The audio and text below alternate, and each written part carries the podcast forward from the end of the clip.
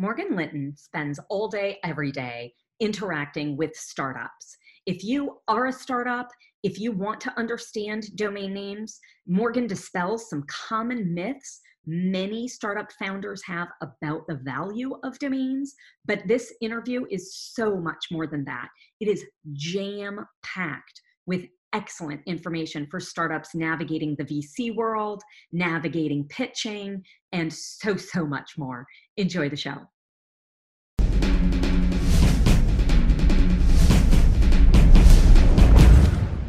Efty was built by domain investors to increase your inquiries, sales, and profit. Forget spreadsheets and archived emails. Manage your entire investment portfolio in one place using a secure and completely confidential platform. Learn more at Efty.com. That's E F T Y, Efty.com. Hey, Sherpa Network. Thanks for joining us.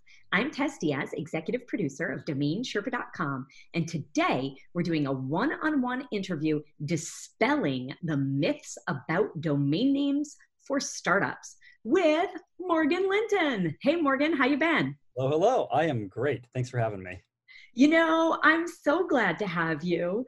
Um, we were just talking before we started filming about how so many people in the domain industry only realize what you do for domains, but domains is just a sliver of who you are and what you do. It's true. Um, yeah.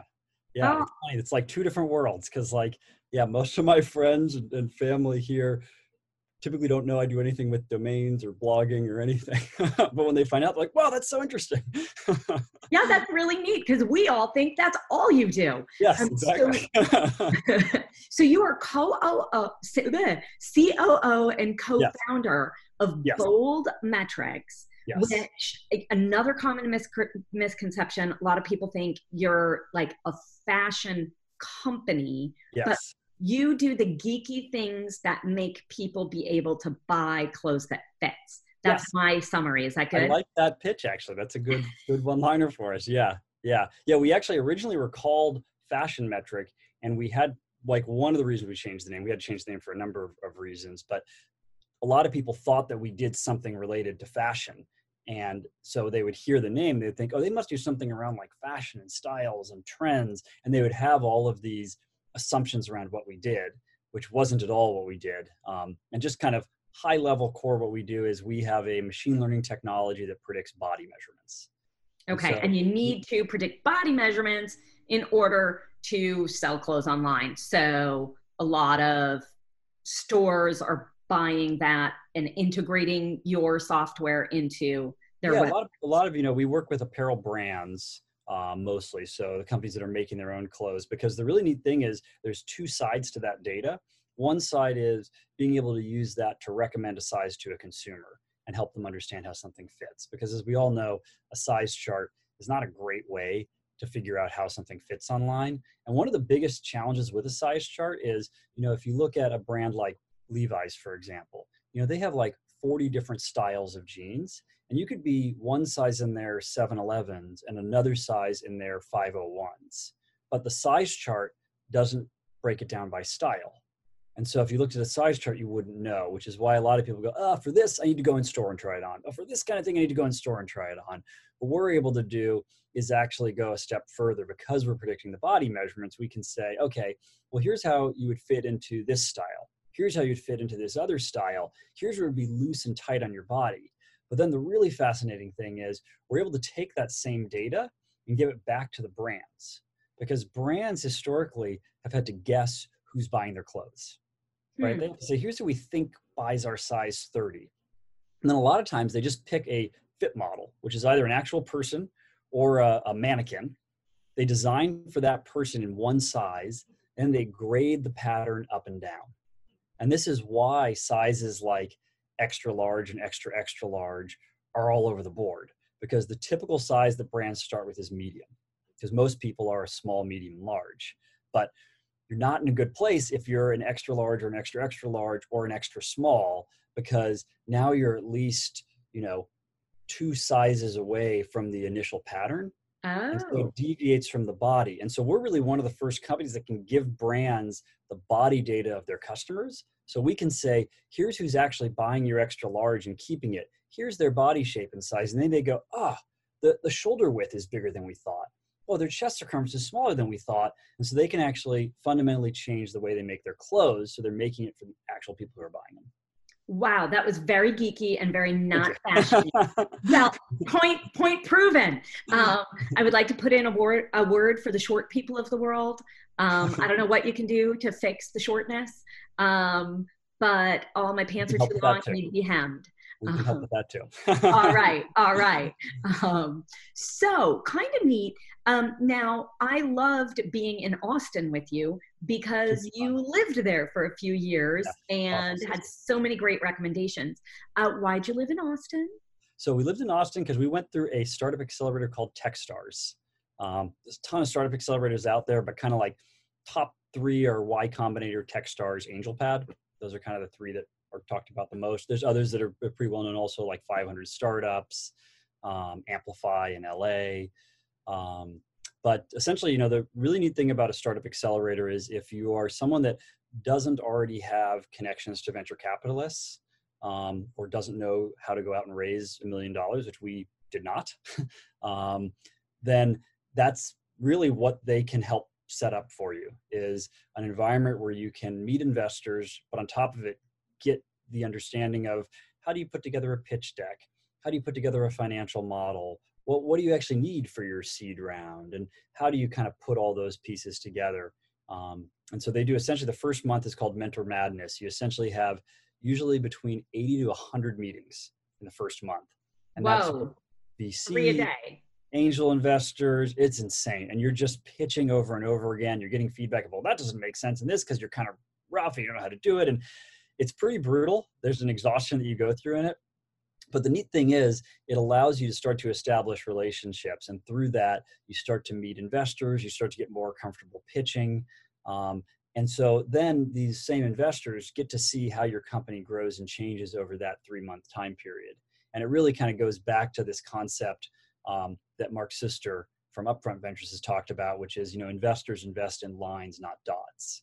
And I think that's the challenge that a lot of people have when they're starting a company is they have a great idea and they feel like, oh, I'm the perfect person to do this. And I've got this great co-founder. I have this amazing team, but they don't really know any investors. And so they go to like a startup event where a VC is talking and they wait in line to talk to the VC and they go, hey, I'm so-and-so, here's what I'm doing. This is great. We're the perfect people to do it. Here's my card. We should talk. And like, there's no context for that investor. And then you're kind of sending them blind emails and it's very hard to build a relationship that way. Um, and so accelerators are a fantastic way, if you're not someone that already has VC connections, to be able to kind of get your foot in the door. That's a big deal. How long ago did you go through this? We went through it in 2014. Okay. Um, and so then you moved to San Francisco, where yes. you've been ever since. Yes. Uh, and I like you said, you're like, when you run a software group in San Francisco, everyone you know runs a software. There's a fantastic community here. Yeah.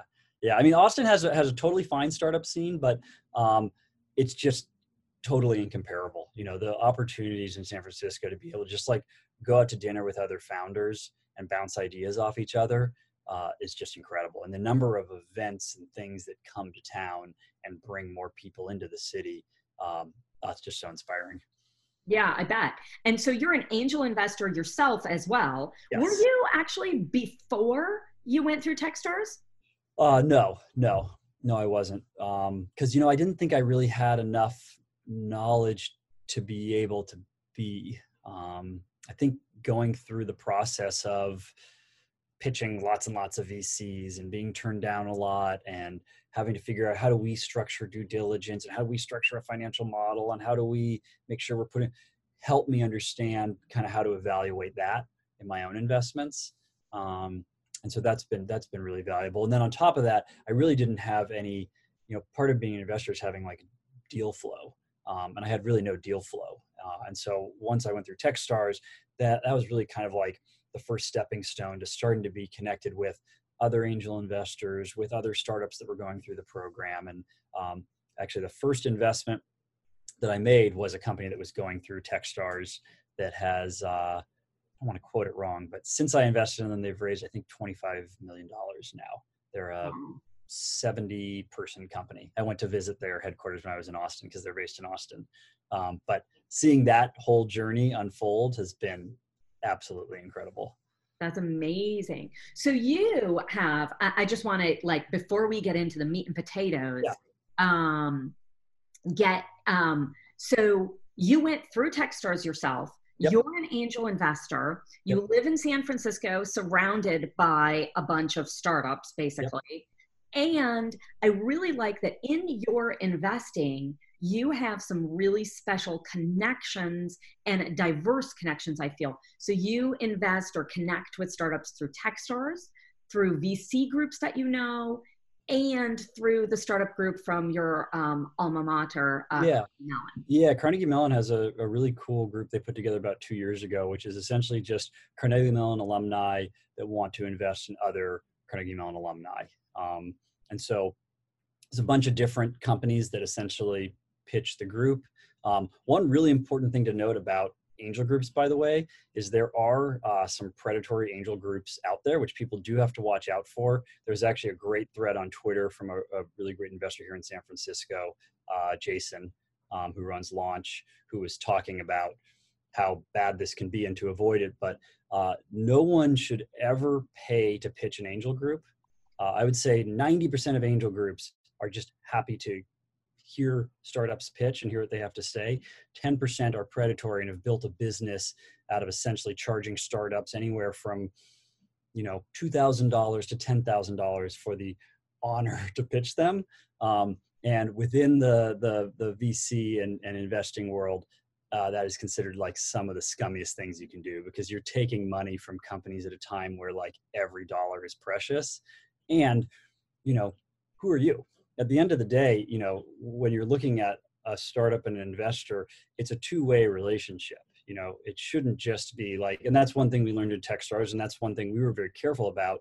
You know, when we were pitching investors to raise our, our seed round, we weren't just pitching and saying, oh my goodness, you need to invest.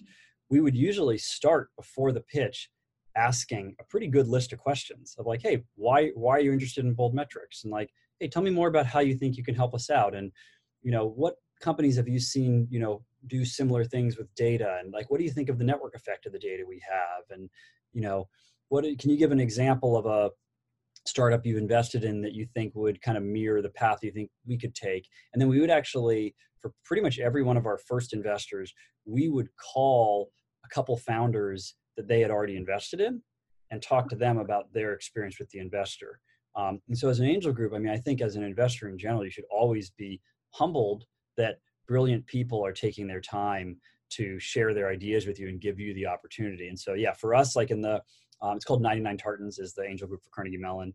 Um, yeah, obviously no charge to pitch. And if anyone is listening to this and is pitching angel group and they're charging you to pitch, go report them on Twitter, uh, tag Jason, um, and he'll make sure that the world knows about them. Wow. Okay, that's really cool. I just pulled a um, an article that Jason wrote, and I'll I'll put about that, cool. and I'll oh, put that in cool. the okay. show link too. Great. Awesome. Awesome. Yeah. Great idea. Oh, what what you drinking out of there? Hey. Cheers. Oh, Cheers. Oh, yeah, my this this mug I've had since I was on Domain Sherpa like shortly after Mike started it, and this mug has managed to live this whole time with only that little chip. Oh no. And, and there's a little bit of a waterfall coming off of the mountain, but I consider oh, that making this like a special edition mug. Oh, that's very a beloved mug. I this like has, it. This has traveled from I think when I was first on, I think we were living in LA, and then this mug moved to Austin, and now this mug has moved to San Francisco. So I'm I'm going to try to keep this mug with me. I would love it if I'm like 80 years old and I'm still out of this mug. we'll we'll bury you with it. Yes, exactly. That and a well tailored suit, apparently. nice. Okay, so um, let's get into it. So yeah. you talk to people, and I love that you're like, I try to tell people there are domain conferences and they don't even get people it. People don't believe me. No. And these aren't people, these are these brilliant startup folks, maybe yeah, these are great. Yeah. Investors yeah. too.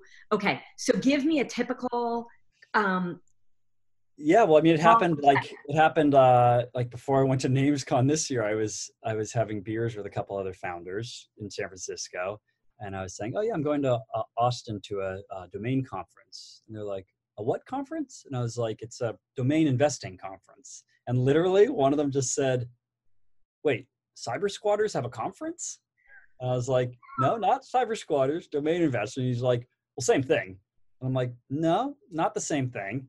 And so first off, I was like, you know, I buy and sell domain names. And they're like, how do you do that? And so then I started to explain how it works and that I've been buying and selling domain names myself for, uh, well, since 2007 now. So it'll be 13 years in October. Um, and they were totally fascinated by that. And then they were like joking, like, oh, so is it like a 10 person conference? It's like you and some of your friends. I'm like, no, it's like an a thousand person conference. And they're like, what? And they're like so blown away but there is really you know our industry has managed to stay off of the radar even for people that are very savvy. You know one of these people runs an infrastructure company that provides like core services around dns like they are domain name experts. They just don't know anything about our industry. Um, and i think that leads for the entire industry to be misunderstood because stories that tend to get the most press are stories about people that are you know infringing on somebody's trademark or where someone's stolen a domain and held it hostage um, you know the mainstream media doesn't cover enough of the stories of like all the wonderful people in this industry that are making a living and that are choosing domains as their core investment strategy. Huh. So what do they say? They don't stop being your friend. How, how do you explain that they're not yeah, cyber yeah. squatters? That you know yeah. owning uh voice.com mm-hmm. or uh, you know uh, medium.com isn't a trademark infringement. Yeah so you know luckily not, they don't not that you're a lawyer. Let's just throw that out sure. there. Yeah first off i'm not a lawyer and i don't plan to become one. Um, but uh, well you know first off you can't win everybody over. Um, that's just life right? You know i think that you can uh, do your best to state your state your case and explain the data that you have and then uh, hopefully most people are with you but you, are not going to win everybody over. I would say most people once they get to understand it have a much greater appreciation for it. Um, you know i usually use a real estate analogy which some people like some people don't like but i'll say look you know um, i'll usually ask them like hey your parents do they do they own a house I'm like oh yeah they do okay. How long ago did they buy that house? Oh 20 years ago. Cool is that house worth more now? Of course. Okay, like what are they? And so usually it's like going through this math of like, oh, they bought it for 80,000? Huh. Would they sell it today for 500,000? No way. 750,000. And it's like, huh. So if somebody comes to your parents and offers them 80,000, they won't take it. And like, no. And I'm like, okay, but would you consider your parents squatters? Like they're preventing somebody from getting that property for the price they did. And now they're charging 10 times what they bought, which means that now a lot of other people can't afford it. And they're like, well, no, but that's real estate. Like it appreciates. I'm like, yeah, it's an asset. That's an investment. This is really just like digital real estate. And then the other thing I usually explain is that what makes domains so interesting is that with homes, you know, they are not really completely 100% unique, right? Like if you're in a neighborhood that's mostly three bedroom, two bath homes, uh, and the house next to you sold for $500,000, and your home is a three bedroom, two bath house that is pretty similar to that house, you can't say because you have a really cool swimming pool with this nice tile inside that your house is worth $2 million. Like there's almost nothing you can do to make your house that unique unless you added more bedrooms and bathrooms and things like that to it. And so you always have this idea of like a close comp that can be used to set a realistic value. With domain names, every domain name is unique. And what's amazing is a single letter can drastically change the value of a domain name. And actually, voice.com is an example I love to use. So, voice.com sold for $30 million. We all know that is an outlier. It's a great sale, but not all oneword.coms sell for $30 million. Plenty do sell for millions of dollars, though. But voices.com, when you add the S, um, totally changes the value. Same thing with like fast.com. That's a fantastic name, easily a seven figure name fasts.com with an S at the end, not nearly as valuable, right? And so what I think that shows though is that every domain name is unique. And so then kind of going back to the trademark piece, you know, generic words like fast, like voice, like medium, are just words. They can be used for anything.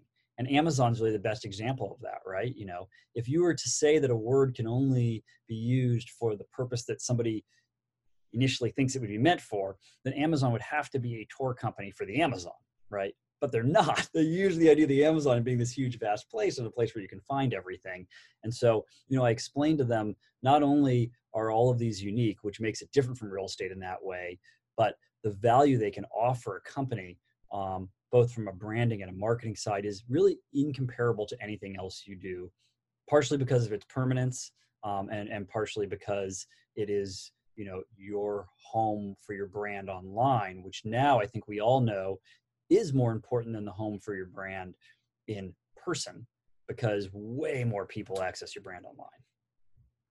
And do you ever talk about like brick and mortar location versus online location and the value of say being on a .com over a .io or an easy to find or access easy spelling, easy memory. Yeah, yeah, yeah. You know, and that's another conversation too. So, and there's really, you know, a lot of complexity in this because there's no right answer for everybody, right? Usually I break it down by uh, the type of company somebody is running. If it's a B2B company or a B2C company, um, you know, if you're a B2C company, having a .com is infinitely more important because you're trying to connect with consumers. You may have your brand on a billboard. You may be at an event and have people talking about it. You want them to remember it. If you are a um, backend API and you're focused on developers, um, good example is a friend of mine started a company called Keen, keen.io, K-E-E-N.io. If anyone looks it up now, super cool, awesome company. If you can figure out what they do though, and you're not an engineer, hats off to you. It's a really complex thing. And for them, they're not trying to market to the masses. They're really trying to market to developers. And they're B, they're very, very serious, like B2B company. Um, and so with B2B, it is less important in a lot of cases. And what's been really unique about domains like .io um, or .ai or .vc or .tech, anything that provides a context is that you can put a word in front of it and then you have an idea of what it's related to, right? So if I have like, you know, kitchen.io or kitchen.tech, I'm going to assume that that is some company that has something to do with technology in the kitchen, right?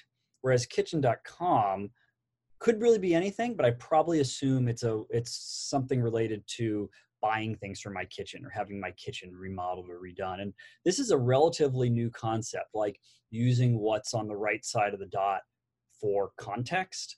Um, but I think fast forward 10 years from now, that's going to be something that people are very familiar with doing. But the good news for all of us that are .com investors, because my primary investments are .com. I broker domains, I pretty much only do .com. I am a .com guy, despite the fact that I also like .io and .vc and .ai in those, which is okay. Um, but the good news for all of us is that still, whatever companies become like the go-to most successful in that space, for example, like we're talking on Zoom right now, they built a billion dollar business on a .us name. Clearly, they did not need the .com to build a billion dollar business. But once they became a huge multi-billion dollar business, of course they're going to own the .com. And so the .coms are I think only going to continue to get more valuable because the biggest and best companies are going to use those really to represent that they are the gold standard for what they do. Yeah, yeah. Um, I want to jump in. I just interviewed um, Daniel Vassallo, um, founder of userbase.com, cool. Um, and another big geek. And um, he was talking about so userbase is a b2b and he founded it on a dot dev but cool. he yeah. didn't launch on the dot dev he switched to the dot com before launch because i do want to clarify b2b is one of the most important moments when they really need the dot com or will benefit from it, it. Yeah. i mean he spent 25% of his startup capital on yep. acquiring yep. the com i'm not surprised yeah if trust is really yes. important in Fantastic your B2B. Yeah. Um, that I think is a big qualifier. In general, I think most um, domain investors, brokers, anyone in this space knows that B2Bs don't don't need it as much. Um, but there are points when when they really do. yeah. Yeah. We're we're b2b for example but also kind of same thing like we work with fortune 500 companies um, and we don't always work with just developers. We work with a lot of executives like a, a cmo or a vp of ecom and so for that reason it is very important that we are boldmetrics.com like i wouldn't i wouldn't want to be bold.io or boldmetrics.io because it's not just engineers and developers that use us. We need to be able to go to the CMO of a $5 billion company and to have that trust and nothing conveys that trust as much as .com. Yeah, it's it's it's just a signal. It's a very important signal. 100%. Yeah. Yeah. Um, it's kind of like who who has a story? Is it um, uh, David Castello's story of whiskey.com? Yeah. Mike and David sold that. Yeah. Yeah. Yeah, no, but he um, correct me anywhere you want. But this is the story I recall that he went to he bought whiskey.com. He went to a conference like a whiskey conference, wanting to just learn about the industry and see what he Yeah. could do. And all of a sudden, whenever he, you know, people said, "Well, who are you? What are you with?" and he'd be like, "Well, with whiskey.com," and they were like taking pictures with him and. Yeah. Saying, oh my gosh, I met the whiskey.com guy, and he didn't even have a business on it. But it, and that's when something huge clicked what it signals to Yeah. own that Yeah. is very different than And actually, I have a funny story related to that that just shows actually just the power of domain names in general and something unique, I think, about .org. Um, a long time ago, I bought the domain name, I hand registered it, hotelcritic.org. oh I thought that's a cool one. Seems like Hotel Critic. And I thought, you know, because .org also conveys trust. Yeah. Right. Doesn't necessarily convey that you're a commercial company, right? There's still a lot of people that think, I think one of the biggest misconceptions that startups have about domains that prevents them from buying .org is I can't tell you how many startup founders I've talked to that I've said, have you considered .org? And they're like, oh, I can't, I'm not a nonprofit. I'm like, no, hmm. anybody can be on a .org. And they're like, oh, I had no idea. But I went out and hand registered hotelcritic.org and I thought, because I was actually talking with Michael and David and a bunch of these people early on and was really getting the concept of like, huh, that is like what Michael and Dave were talking about there is true. Like if you have that name, it does construe trust and a brand around it. And so I spent about $50 and had uh, business cards made that said, you know, Morgan owner hotelcritic.org. And I put a blog up on hotelcritic.org where I would just kind of review hotels and hotel rooms I was at. It's not up anymore. I think it's probably listed for sale now, but um, it was wild. So I would go to hotels and when I would check in, I would say, Hey, just wanted to let you know, I'm here from hotelcritic.org. Um, I may or may not be doing a review. And it was wild. They would go, Oh, hold on one second. And they would like go back to their manager. And so there's this really funny story uh, where uh, Dana, when she was doing her PhD at UCLA, they had a this uh, is your wife co-founder yes, my wife, our CEO. Yes, CEO Yeah. of Bold Yep. Metrics. Yeah. So when Dana was doing her PhD at UCLA, um, she was, and which by the way, she dropped out to start Bold Metrics. So she was doing her PhD and she left that to start the company, which is really cool. You're not a legit startup founder if you haven't dropped out of it, right? Really Yeah. smart. um, so uh, she, there was a big party at like a Hyatt hotel somewhere in uh, I think it was Huntington Beach, and it was like the head of her department, uh, who's really really prestigious guy, and a bunch of the other kind of executives from UCLA and a bunch of the students, and we were all staying at the Hyatt, and uh, we had at that time the hotelcritic.org domain name, and I had the card, and so when I checked in at the Hyatt, I just mentioned that to them, and so they gave us like essentially the presidential suite. It had like a lot of times this would happen. We would get a room with like a living room, a dining room, a kitchen, multiple bedrooms, this crazy patio, jacuzzi, bathtub. And so the first night we went to a party at one of the um, professors' rooms who had like kind of like an upgraded suite. And we were like, ah, you know, we should throw a party. We have a great room to throw a party. And so the next night we had a party in our room and the all the professors came and they were like, how did you guys get this room? and then when I explained to them, they're like, that is crazy. But it was amazing. Used that all over the world. And I did actually write reviews for most of the hotels and take pictures, which was fun to do. And then I Your traffic was what, like 12 people? not many people. Yeah. It, it ranked actually, it was funny. so it How ranked much is like this domain for sale for? Because you might have not, a buyer. not much, but uh, uh, it actually now a lot more. um, but what's what's funny is it actually ranked like I think for a while like number two in Google for Hotel Critic, and Wow. so sometimes they would look at it. But what was interesting is there's no search volume around Hotel Critic. Like no one's searching for hotel critics, right? So it was actually, you know, I've seen this before where someone will register a domain like, oh, I'm registered, I'm, I'm like number two in Google, number three in Google. I'm like, yeah, but it's a search term that like three people are looking for. Yeah. Um, But if those So- three people are the concierges checking, or Sure. you know, Yeah. at the hotel front desk checking you in, well, but it goes to show it's that same example of like that domain name and in that case with org also like conveys this trust and really is the brand. And so now kind of going back to our conversation about. com if you are that big juicy one word. com or even with userbase if you are userbase.com and going back again to this idea of unique you are the one and only userbase.com zoom is the one and only zoom.com that is so powerful.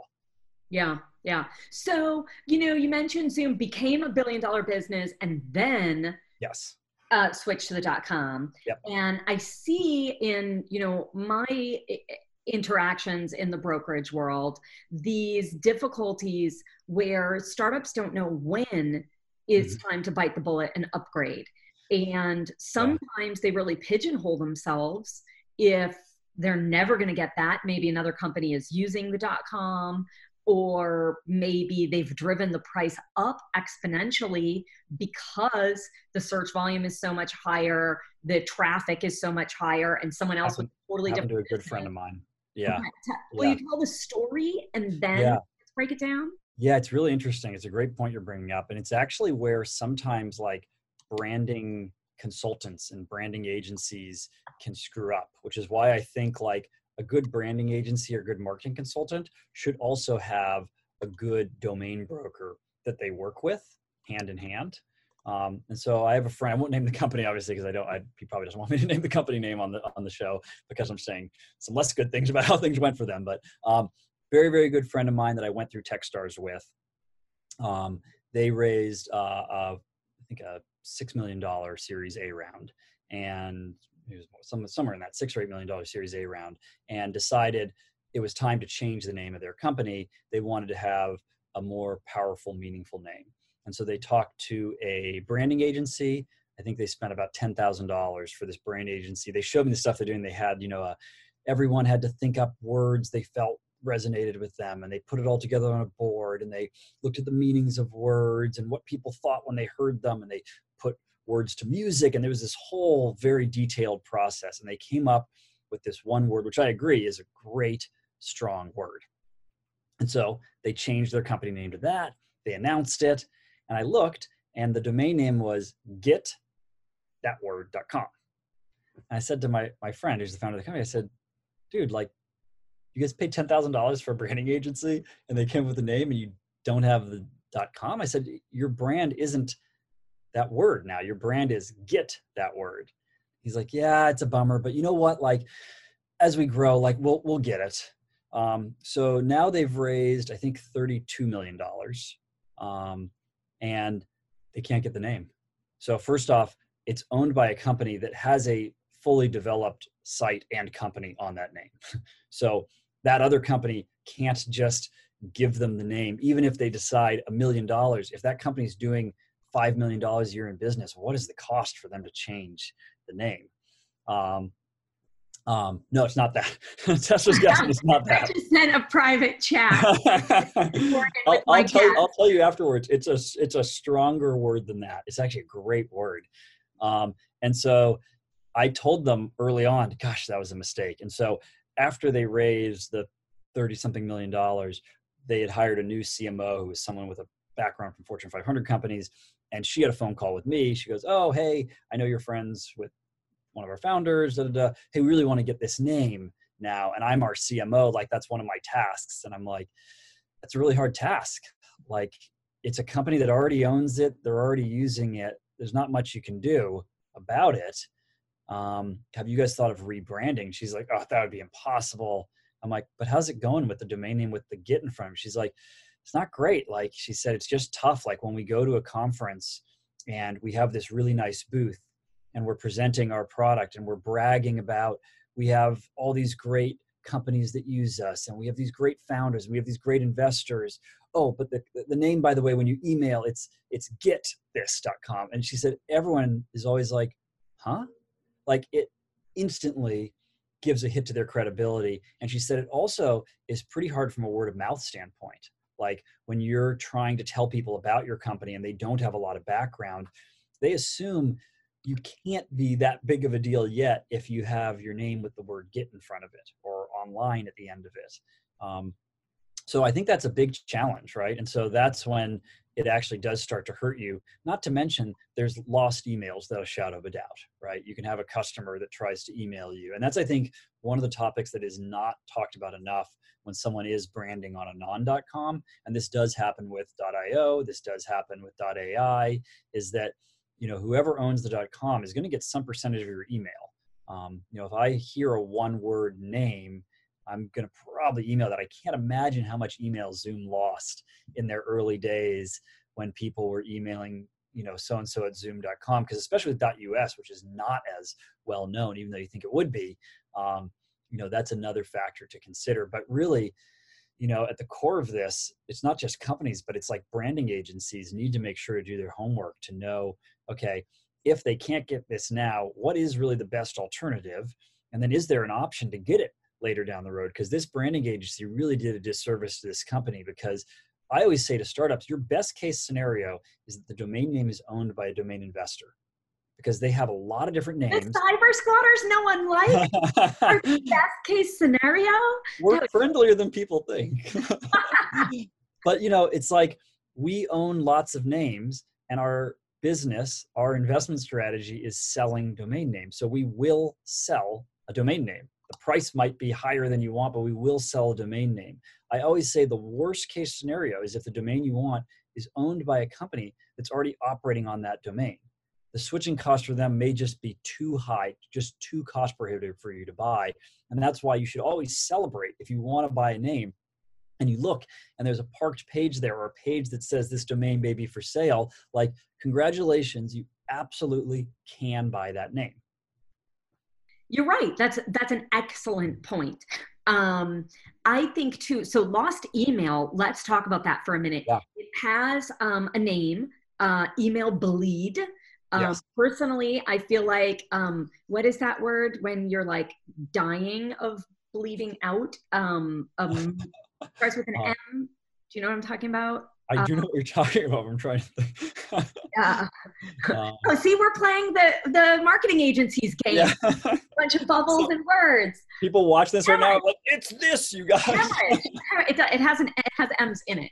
Okay. It's personally, I'm like, is it an email bleed or is it an email hemorrhage? but, uh, the, the term for it is email bleed. Yes. And the thing is, sure, in the beginning, Zoom probably lost some emails, right? And was that important or not? But here's the question What is your business and how important are those emails? Yes. So, I mean, I have encountered situations where we're talking major private documents are sent.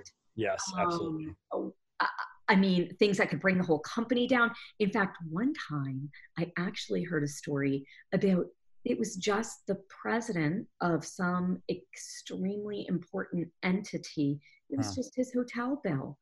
Oh, wow. But his hotel bill oh. had um, quite a few M&M shots and questionable items, which would lead one hmm. to believe perhaps oh, there was a scandal behind that. Wow. Um, and I mean, I, and normally it's not that. Normally it's and and there are tons of employees. Everybody at the company refers to them to the company instead of get what. Yes, exactly. It, since it's not yeah. your company, I, am going to say it. Get sure. Flywheel. That is a terrible name, That's and they all refer to themselves as Flywheel.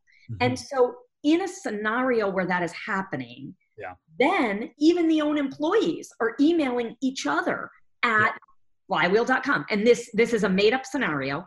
Yeah. Um, but I see that and hear that over and over and over. And how important are those emails? So the cost of acquiring the right.com isn't just about um, how much money you have or will have. It's also about the opportunities lost, the potential for lawsuits if you're yes. handling sensitive data, especially if it's your own employees doing it or repeatedly doing it. Um, and it's also the lost traffic, lost word of mouth, and lost credibility. Lost credibility. That's, yeah. That's a yeah. bunch of expensive stuff at the yes. Pile that all together um, and fixing that as a problem. So, what is your friend's company going to do? Uh, they're going to stick with the get in front of it for now.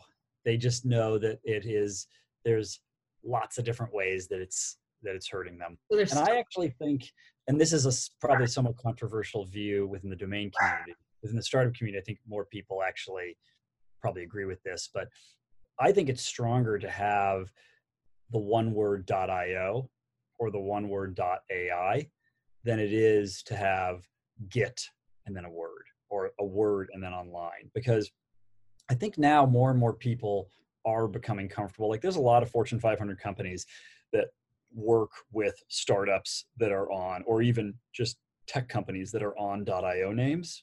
And so I think, you know, in the case of not to like, I don't want to throw Flywheel under the bus. I don't know who they are, but if you're watching this Flywheel, we, we love you and wish you nothing but the best. Um, they they but, uh, website, so. But, but I would but I would feel like uh, like you know Flywheel.io to me sounds like more of an authority um, than Get Flywheel or Flywheel Online. Um, and so I think, you know, as we continue to move forward in time here and people get more comfortable with these other domain extensions, especially context specific ones, uh, where you know what they do. If it ends with a .tech, it's a tech company. If it ends with .ai, it's an AI company. If it ends with .vc, it's a VC firm. Um, then I think that having the one word dot something is actually going to be a lot better. I feel like you look pretty out of touch if you have a get in front of the name. Um, so then you have to decide do I want to spend more money or do a greater search to find a better name? Um, or do I want to kick the can down the road? But kicking the can down the road means opening yourself up to uncertainty. And like in the case of my friend's company, it's kicked down the road so far now uh, that they're, you know, kind of past the point of no return. They're like, too big to change the name, um, but they're not going to get the dot .com, and so now they're just kind of stuck. Yeah, that's a really good point. And not to beat a dead horse, but I do want to say, you know, so when we first started using Flywheel, mm-hmm. I mean, for like a month, I would type in flywheel.com and then I go, yeah. oh, what is this company? oh yeah, it's some yeah. other company. yeah. I was like, what's that stupid word they put in front of it? and then I'd remember and then I'd do it. But now, even though I still in my head, I re- now my process is I need to go to Flywheel. Oh yeah, they have that stupid thing. Here it is. That is not. Let's go back to like the marketing bubbles, the uh, the marketing a- agencies bubbles. That's not what they wanted to connote. My first thought every time is, what stupid decision did they make? Basically, and, and everyone that you refer to them goes through probably that same confusion the first time and from that point forward yeah yeah exactly so um you know um so um let's talk do you first are there any other myths that you think are important to dispel? What do um, ask you? What do they find fascinating and unexpected? Let's you know i guess there's there's a myth that that startups have which i i dispel pretty quickly and they get which is that well domain names are ten dollars. Like why are you charging more than that? Um, and so they don't realize that like you know for me as an investor for all the people we know in the industry that invest you know it's not like i just buy every name for ten dollars like a lot of us have to first off we do buy wholesale um, so just like anyone that's like a like a car dealer, they're not going to buy. i am not going to go to the BMW dealership to buy the BMW I'm going to resell. I'm going to buy it wholesale on an auction or something. And, and just like that world, we do the same with domain names. And so what I try to explain to them is like, no, like I spend time researching lists of domains dropping, looking at the search volume and CPC of the words in them, looking at are there any people using them? Are there trademarks on this that I want to avoid? Doing that research and then buying the name you know sometimes for $500 sometimes for $200 sometimes for $1000 and then knowing that i may have to hold that name for 10 years until i sell it for a profit that i'm happy with and then i have a whole portfolio of those so you know, I think that there has to be an understanding that all of us are taking a risk. All of us are spending a lot of time researching and trying to pick names that are valuable and are going to provide a good ROI. Um, and there's a cost to that. And I think once startup founders understand that, then they have more of an appreciation. They say, "Oh, wait, okay, okay. So if you spent $800 on this name and you've held it for four years, and okay, then I could get why you'd sell that for $4,500, especially if other names like it sell for that." And so, you know, I, I really just try to get people familiar with the market. Most people have not heard of NameBio or of DN Journal.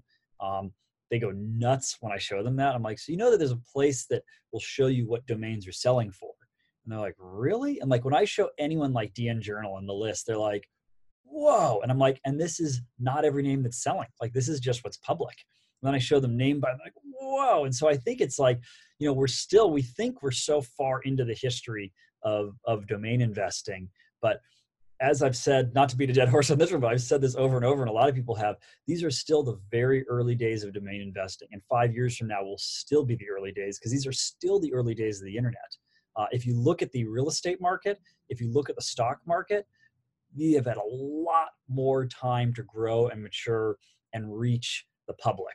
We're still so so early. There is a future where domain investing conferences have 10,000 people or more the fact that we're in this industry, that our biggest conference is around a thousand people, we should all enjoy uh, the magic of it. But the flip side of it is a lot of people not understanding what the heck we do. That's really cool. I like how you say that. We should enjoy the magic of it. You're right. And the opportunity yeah. of it, because awesome. they're only, uh, you know, a, a, thousand rather than 10,000, you know, um, in yeah. general. So now you talked about domains and you gave good examples there of, you know, acquired for 400 and 800 dollars and selling yep. for 4,000 or 7,000 or whatever you yep. said. Yep. But you, Morgan, um, you know, you do a couple, two to four brokerage deals a year. It's not your okay. main business, but sometimes when you encounter something, uh, you do it. You've been doing this many years. Um, but you own, you do in two to four deals, you do a million dollars in brokerage a year. So I want to ask, were those domains acquired for 200 or 400 dollars? And clearly they no. you know no no no. And they're not my names thousand so. does not total a million. Yeah. So how about we talk about domains at that level? Yep. Yeah. Yeah so i do you know so i i buy and sell domain names and for myself like my core portfolio is all names i've mostly acquired for say 250 to 750 dollars that i sell for between 2500 and 7500 dollars that's kind of my core, my own buy and sell. On the brokerage side, uh, pretty much exclusively do oneword.coms. Um, and yeah, I kind of target a million dollars a year uh, is what I try to do in brokerage. Some years it ends up being more than that, some years less than that, but that's kind of my my goal, and that usually adds up to about you know three or four deals. I, I typically won't do a brokerage deal if the um, person. So I first off do it pretty much always on the acquisition side. So it's a a startup that you know uh, a VC that I know or one of our investors has invested in, and they say, "Hey, Morgan, you know you know some stuff about domain names, and you're also a startup guy. So like, hey, can you help these guys with the name?" so I'll usually get on the phone and first make sure, um, you know, is it a name that they need help brokering? Like, if it's a name they could do themselves, I'll help them figure out how to do that. Um, but if it's a oneword.com that's clearly in the say 250k plus range then i'll make sure like if they have the budget so very first conversation i say hey let me just educate you a little bit about the market to make sure you know this you know domains like this and i'll usually try to figure out like before the call what i would kind of ballpark into my head and so you know a lot of times it's names that are in the 350k to 650k range i would say a lot of times. And so there are a lot of names that even wholesale are sold by investors in six figures not so i mean it's not yeah, 400 well, 800 dollar domains. Yeah i mean it's still oh yeah no no there's no it's not a 400 800 dollar no. I mean these are names that probably as an investor they an investor would buy wholesale for you know low six figures i would say. These are names that like if you take our you know a lot of the people we, we know and love who buy oneword.coms they would probably pick them up in the say 75k to 150k range um, and the retail price on them is probably yeah 350 or higher yeah um, so these are not ten dollars no these are not ten dollar names no, and, and no. for the people listening who have thought that in the past it's very common but now it sounds silly as as we get further into the conversation. And yeah. Matter Yeah. of exposure. Okay. yeah, so and that also like that that also like shows the massive risk and holding costs that these people have. I mean, I have friends in the industry that spend a million dollars a year buying names, and they won't necessarily sell a million dollars worth of names in a year. They know they're going to hold it for a longer time period. But if they see a name, and it's a name that's easily a five or six hundred thousand dollar name, they'll spend one hundred fifty thousand on it. But they may have to hold it for six years until they get a deal that's big enough to warrant selling it. So that's a huge risk. They're putting $150,000 out there and then they're not able to use that money. It's locked into that domain name. Meanwhile, they're getting offers for $20,000 and $15,000 all the time and turning it down. People going, oh, how dare you, you squatter. And it's like, no, no, I, they spent $150,000 on the name. It's an investment. Um, and so, yeah, you know, a lot of times when I'm talking to a startup founder that wants to buy a oneword.com in that range, I'll first just qualify the budget. Um, and I find a lot of times now VCs are actually driving this conversation. I think you were saying earlier, uh, I think with Userbase that they they were spent like 25% of their um, investment on the name, and I'm finding that's that's relatively common now. I find that kind of VCs are recommending anywhere between like 15 to 25 percent okay to spend on a name, just given how important a domain name is. Um, and so in a lot of cases, you know, I'm talking with companies that have usually recently raised like a Series A. Um, so they've raised, you know, somewhere in the say five to ten million dollar range. Um, and so they do have the budget. So I usually make sure, like, do you have a budget of at least two hundred fifty thousand? But could we go up to five hundred thousand and maybe a little more for the name you really want? And if they say, "Yep, that we can definitely do. We have the cash to do it," then I'll usually start on the deal. And uh, I always hope that it's going to be owned by somebody that I know. And sometimes I get lucky and it's someone from the industry and we're able to do a really nice, smooth deal. I'm usually able to get the startup founder even a better deal because it's someone I know. And I'm like, hey, this is someone I'm helping out. Like, what would your actual low be? And they're like, ah, you know what? I only paid this for it. And like, it works out really, really well. Um, and you know, I don't do this. Uh, I know Drew will yell at me after this for saying this because this is this is his cardinal rule. I'm sorry, Drew, I'm breaking your rule. I, I do agree with Drew's rule for anyone that is a uh, broker as their as their profession. But um, I don't have anybody sign any contracts, and I don't require an exclusive. I tell people, look, I do this based on trust.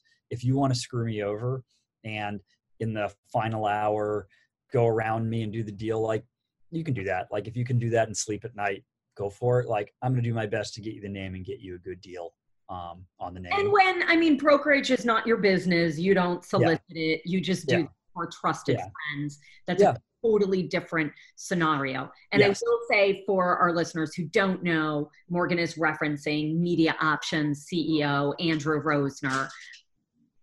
and he's giving good advice, by the way. I totally agree with his advice. If I ever were to do brokerage full time and this was my livelihood, I would have people sign deals and sign exclusive. This is really like anyone that's being referred to me, it's from someone that's usually a pretty close mutual friend or an investor that we share or something where there is that there is that trust. Um, You're gonna bump into them on the streets of San we're gonna we're gonna we're gonna be seeing gonna look you in the eye. Yeah. Um, Yeah, that's yeah, I've, I've been able to be a part of some really incredible deals and watch some companies go from nothing to household names and uh, get to know those those founders even better and then help them in some cases. I'm actually helping a founder now with uh, i helped him with his first name and he sold that company and now i'm helping with him with the name for his next company um, Oh, I am just- so glad you brought that up because so um, before I was executive producer, um, Domain Sherpa's original founder, Michael Cyger, interviewed uh, Ring.com sure. founder and why he chose Ring.com. Yeah. And, um, you know, we believe in looking it over that that was a big factor in why Amazon acquired Ring out of all the other competitors. great name Yeah. Um, and it stands out too, just like if you're pitching to a VC and you want to stand out, yeah if you're pitching to sell your company Mhm. and you've got 20 different geeks doing, you Mhm. know, um, something or other, and Sure. your ring.com, your boldmetrics.com, yes it's different. Yes, So tell absolutely. me about your friend who sold, di- and now he's coming back, rinsing and repeating. Yeah. Surely, to some degree, he felt the domain was of value. Do you have Oh, any more specifics to that story? He's got a lot bigger budget now. um, yeah, I mean, he Uh, he has a bigger budget because he made a lot of money on his last deal, or he is allocating a higher percentage of his budget because he saw the value of a domain. actually three things. Uh, so he has he has a lot more money now because he made a lot of money selling his company. Uh, he also now has investors that are putting more money into his initial round because he's a proven founder, and he saw the value that a domain brought him. It's like the trifecta. That is Um, the trifecta. yeah. So I think he uh, and I can't talk about you know the the thing and why I don't talk about the, my brokerage deals much is that I'm pretty much under NDA on all of them. Um, there's very few. As, that- as are almost e- all brokers out there. So you Yeah. can go to dnjournal.com and look at the year-to-date sales prices for public domains. You can go or public transactions. You can go to namebio.com for public transactions, but almost all deals are private. yes. So yeah. Skew the numbers and makes it more important to bring in a professional like uh, a domain broker. Yeah, and it makes it hard, like for. Uh, oh, go ahead. Go ahead. No, I was gonna say back to your story, but oh, okay. Yeah. Well, I was gonna just say another another part of it is like it just makes it hard. Like for me, I, I've kind of like wrestled with like, huh, when I do a big deal, should I go on Twitter and go, I just brokered a great one word.com for an awesome startup for four hundred and fifty thousand dollars, and I've realized like.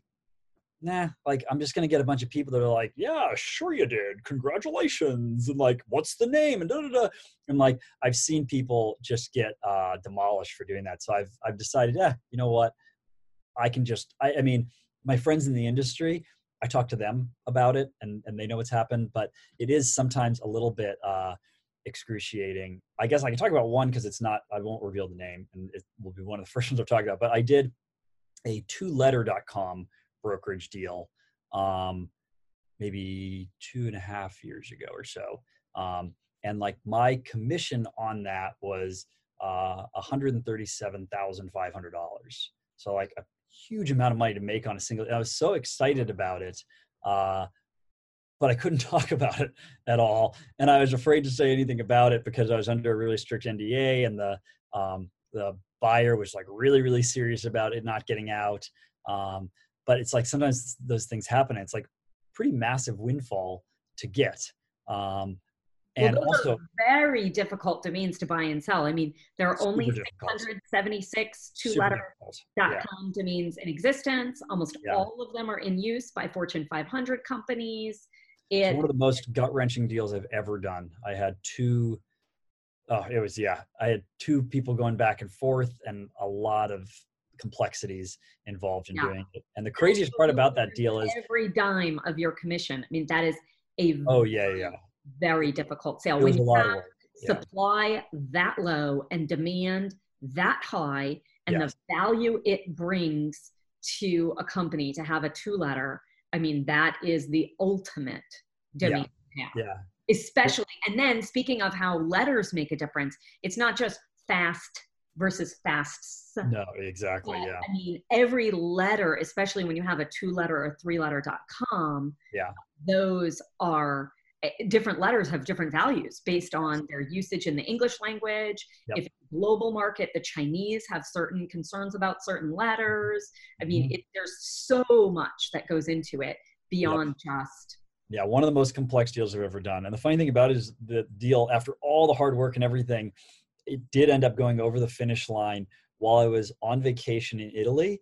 And like the final stuff happened, like I was like at dinner and it was like on my phone doing the final close. And I was like, this is such a funny way to end it because this has been such an intense deal and I've had to be on phone calls and this and that. And finally it ends, I'm like sitting in Italy on my phone.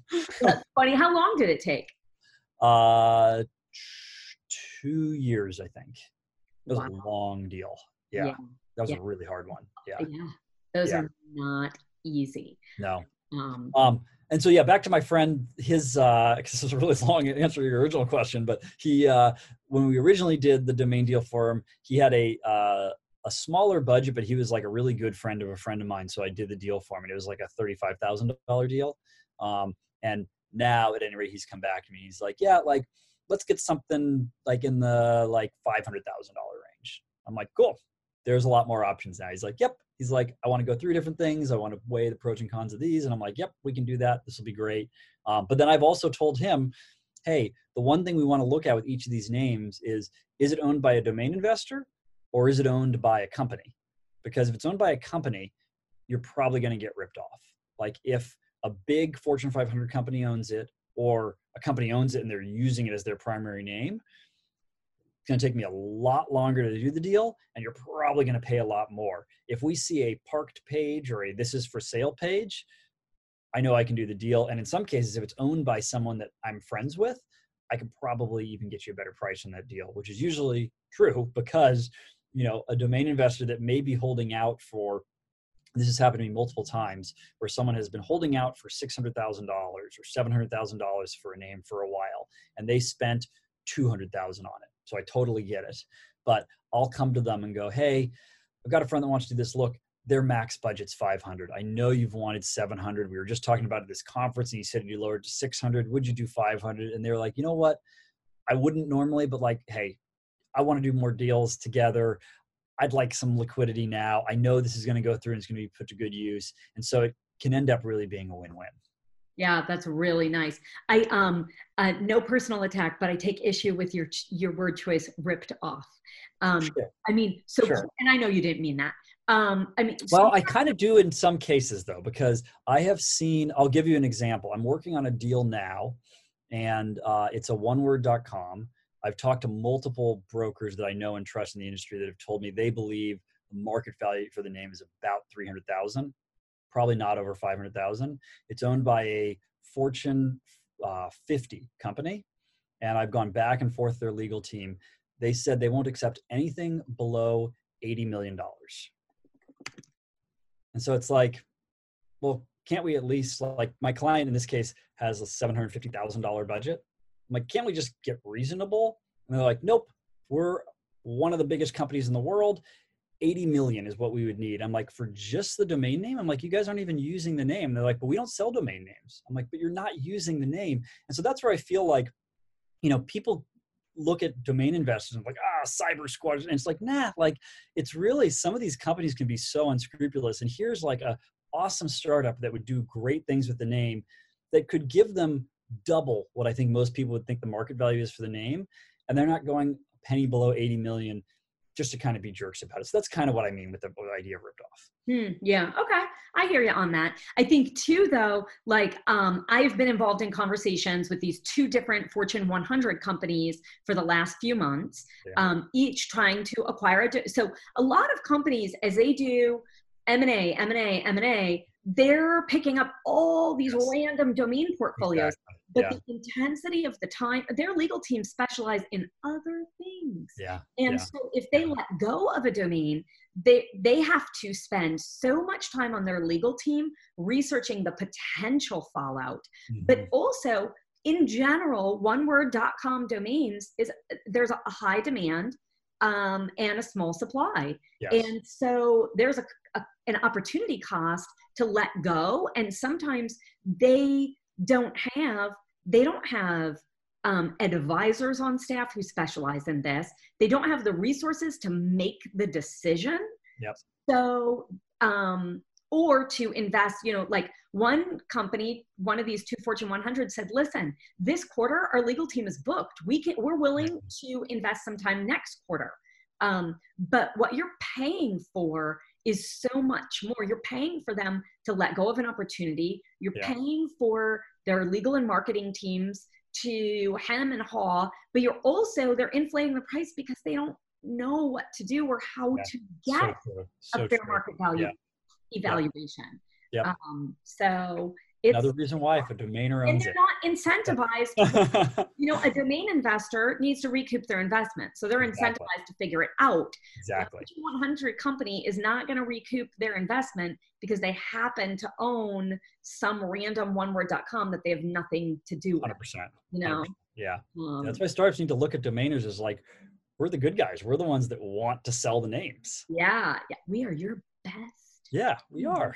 We your are. Best, uh, and we're all a bunch of geeks too. We're really all more similar than we are different. Like I feel like kind of one of my life's missions is to bridge this gap where you know we see that we are all so much more similar than we are different. I feel that way about the world in general, not just domain investing. But I feel like having spent the last 20 years traveling all over the world, it's amazing people try to separate us of like, oh, well, people in Europe are like this, or people in Asia are like this, or Americans are like this. And it's like, yeah, 90% of us are actually all really, really similar and all kind of want the same things. And I, I feel that most people are good people. Um, and if people can approach each other with that in mind, um, we can all do great things. Morgan, that's why you're so uh, well regarded and popular in this industry. You have a great outlook on life and a great um, unifying spirit. So, when do you recommend that someone get a broker versus yeah. acquire a domain themselves? Great question. Yeah. So, I think a lot of it has to do, honestly, with um, the budget that they have. Um, just to just to simplify it, there's a lot of different factors that come into it, but I'm going to try to just kind of simplify it at a you know 20,000 foot view, which is, you know, a broker does need to make like some money off of the deal, and so if you have a five thousand dollar budget, you're just not going to get as much time from a broker um, there are some brokers that'll say, no, I'll do that because like in the future you could do more with me. But you know, the one of the complexities is it can take the same amount of time to do a five hundred thousand dollar deal as it takes to do a five thousand dollar deal. I agree cases. with that. Um, so it's hard to do the smaller deals. Um, and I also think though, with a smaller deal, it's also easier for a founder to negotiate themselves. So kind of where I draw the line is in around like the $25,000 mark. Um, you know if your budget's under $25000 uh, you can probably negotiate it yourself. There's a ton of stuff out there to help you learn how to do that. But you know as a startup founder you're probably really good at emailing because you've had to email a lot of people. Um, and all startup founders have to be salespeople. You're always selling either your company or your product or yourself so you have to be good at that and those are the skills you need to do to, to broker a domain name. The challenge is the time. Startup founders do not have a lot of time, and domain deals take a lot more time than people think. And that's why a broker is so valuable. Um, once your budget is over $25,000, now I think you start to get more into brokerage territory. And then it depends on the type of broker. Um, you know, if it's someone that specializes in names in the 25,000 to $75,000 range, great. Uh, if it's someone that usually does six figure deals and they're used to bigger commissions, yeah, might not be as great, right? So almost like when you look at uh, advice that founders get for finding VCs, it's you know look at VCs that have like invested in companies that are in your space. You know, you don't want someone that's a competing company, but an investor that's invested in companies that you think are somewhat similar to you. They're in your industry they have some expertise in what you do right? Like a, a, classic mistake i think that founders make on the vc pitching side is they'll pitch a vc that does b2c and they are a b2b infrastructure company. Huh. it's like the vc will say usually in the beginning of the conversation hey we're like a b2c firm. Like we don't do b2b infrastructure. Like oh i want to pitch you anyways. And it's like yeah not worth pitching them because none of their investments are like you. Same thing with a broker. If you're a broker that most of what they do is six and seven figure deals and you want them to do a $30,000 deal for you. It's not to say they won't do it, but it's not their focus. Whereas if you have a broker that focuses on that, that's kind of going to be their bread and butter. So it's important for founders to talk to brokers and go, hey, what's the typical range of deals you do? Is this the size you would normally do? Is this meaningful for you? If it's below that, really, you know, there's a lot founders can do to learn about how to do the outreach, how to get in contact with the owner, how to negotiate. And I think the number one mistake that startup founders make, which is why they don't get responses in their offers, and I've written a Medium post about this as well, is that they reach out to somebody and they say, Hey, I'm interested in buying this domain. How much? Which is okay. Like you can do that for your first email if you want to, just don't expect a response. Like most of the domain investors watching this will go, Yeah, when I get that email, I don't necessarily respond. Um, I do. I respond to every email, um, but not everybody does. Uh, a lot of domain investors don't, and so especially if they own five thousand domains and they're getting twenty of these emails per day per yes. domain. Yes. Um, yeah. yeah. So yeah, make but, Yeah, make an offer and make a reasonable offer, not an insulting offer. If if your budget is thirty thousand dollars and you think, man, this name's worth thirty thousand dollars, you don't have to make a thirty thousand dollar offer, but don't make a $250 offer. Don't make a $500 offer. It'll it'll really kind of hurt your credibility.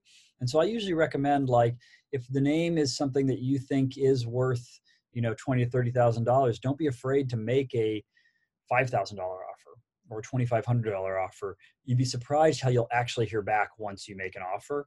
Um, yeah. And it's funny because this just happened with a deal I'm doing with somebody who wanted a dot com. The dot com is is way out of reach for now, so I'm actually helping them get the dot io. Um, and I've been emailing the .io owner actually to see if I can get a price. It is better to it is better if you can get the other person to name the price first. Um, and I was not hearing back at all.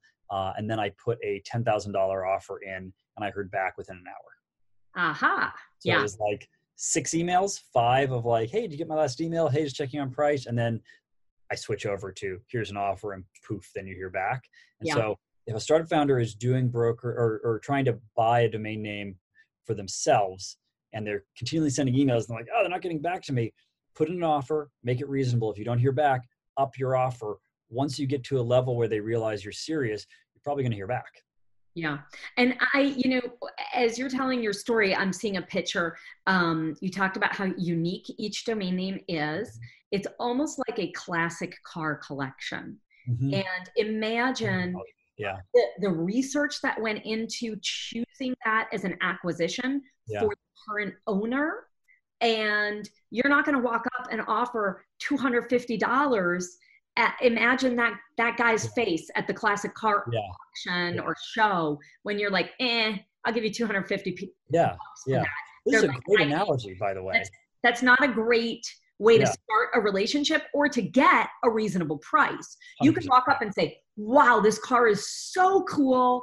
It'd be perfect for what I'm doing. I'll offer you $5,000. And even if they laugh and say, Oh, honey, that this is a hundred thousand dollar car, yeah. at yeah. least they know you're trying and mean well, yes. and then you can work from there.